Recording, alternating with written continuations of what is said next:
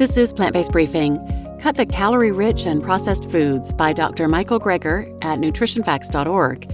And I'm Marian Erickson, and this is the Plant Based Podcast where I curate, get permission, and narrate a variety of articles on the myriad of reasons to live vegan. Today's is one of our health articles from Dr. Michael Greger at nutritionfacts.org. They're one of the go to places for nutrition information. They're a nonprofit and they summarize all of the latest in nutrition and health research that's written in English. They have no bias. They're not sponsored. They don't do advertisements. They're not selling supplements. They do sell books, and Dr. Greger does speaking engagements, but 100% of all the proceeds from those things go to charity. So now let's get to today's plant based briefing. Cut the Calorie Rich and Processed Foods by Michael Greger, MD at nutritionfacts.org.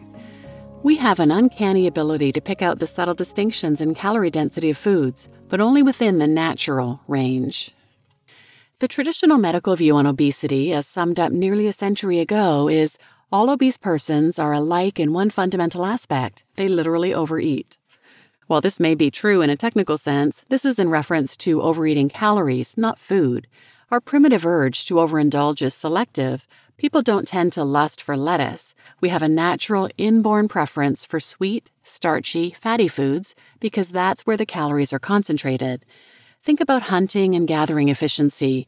We used to have to work hard for our food. Prehistorically, it doesn't make sense to spend all day collecting types of food that on average don't provide at least a day's worth of calories you would have been better off staying back at the cave. So we evolved to crave foods with the biggest caloric bang for their buck. If you were able to steadily forage a pound of food an hour and it had 250 calories per pound, it might take you 10 hours just to break even on your calories for the day. But if you were gathering something with 500 calories a pound, you could be done in five hours and spend the next five practicing your wall paintings. So, the greater the energy density, the more calories per pound, the more efficient the foraging. So, we developed an acute ability to discriminate foods based on calorie density and to instinctively desire the densest. If you study the fruit and vegetable preferences of four year old children, their liking correlates with calorie density. They prefer bananas over berries, carrots over cucumbers. Well, duh, isn't that just a preference for sweetness? No, they also prefer potatoes over peaches and green beans over melon, just like monkeys prefer avocados over bananas. We appear to have an inborn drive to maximize calories per mouthful. All the foods the researchers tested naturally had less than 500 calories per pound. Bananas topped the chart at about 400.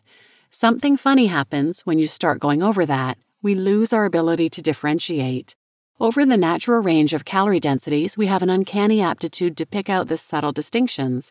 However, once you start heading towards bacon, cheese, and chocolate territory, which can reach thousands of calories per pound, our perceptions become relatively numb to the differences. No wonder, since these foods were unknown to our prehistoric brains.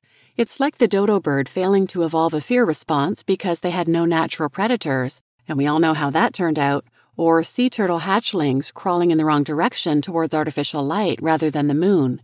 It's aberrant behavior, explained by an evolutionary mismatch. The food industry exploits our innate biological vulnerabilities by stripping crops down into almost pure calories straight sugar, oil, which is pretty much pure fat, and white flour, which is mostly refined starch. First, they have to remove the fiber because it effectively has zero calories, Run brown rice through a mill to make white, and you lose about two thirds of the fiber. Turn whole wheat flour into white and lose 75%. Or you can run crops through animals to make meat, dairy, and eggs and remove 100% of the fiber. What you're left with is CRAP, an acronym used by one of my favorite dietitians, Jeff Novick calorie rich and processed foods. Calories are condensed in the same way plants are turned into addictive drugs like opiates and cocaine concentration, crystallization, distillation, and extraction. They even appear to activate the same reward pathways in the brain. Put people with food addiction in an MRI scanner and show them a picture of a chocolate milkshake, and the areas that light up in their brains are the same as when cocaine addicts are shown a video of crack smoking. Quote unquote food addiction is a misnomer. People don't suffer out of control eating behaviors to food in general. We don't tend to compulsively crave carrots. Milkshakes are packed with sugar and fat, two of the signals to our brain of calorie density. When people are asked to rate different foods in terms of cravings and loss of control, most incriminated was a load of crap, highly processed foods like donuts, along with cheese and meat.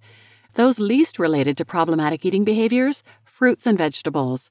Calorie density may be the reason people don't get up in the middle of the night and binge on broccoli. Animals don't tend to get fat when they're eating the foods they were designed to eat. There is a confirmed report of free living primates becoming obese, but that was a troop of baboons who evidently stumbled across some dumpsters at a tourist lodge. The garbage feeding animals weighed 50% more than their wild feeding counterparts. Sadly, we can suffer the same mismatched fate and become obese eating garbage too.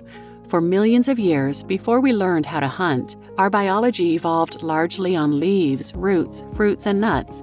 Maybe it would help if we went back to our roots and cut out the crap. You just listened to Cut the Calorie Rich and Processed Foods by Michael Greger, MD, at nutritionfacts.org. And I'm Marian Erickson, your host. And if you'd like more information on this topic, I'll link some episodes in the show notes, but you can check out episode 125 How to Lose Weight by Eating More Food, 168 The Calorie Density Approach to Nutrition and Lifelong Weight Management by Jeff Novick, 436 Losing Weight on a Plant Based Vegan Diet. 455 Calorie density is the key to weight loss, and 485 Breaking free of the dietary pleasure trap. You can also search for those on Plant Based Briefings page on YouTube or plantbasedbriefing.com on the episodes page. So please share this episode with anyone who might benefit, and thanks for listening.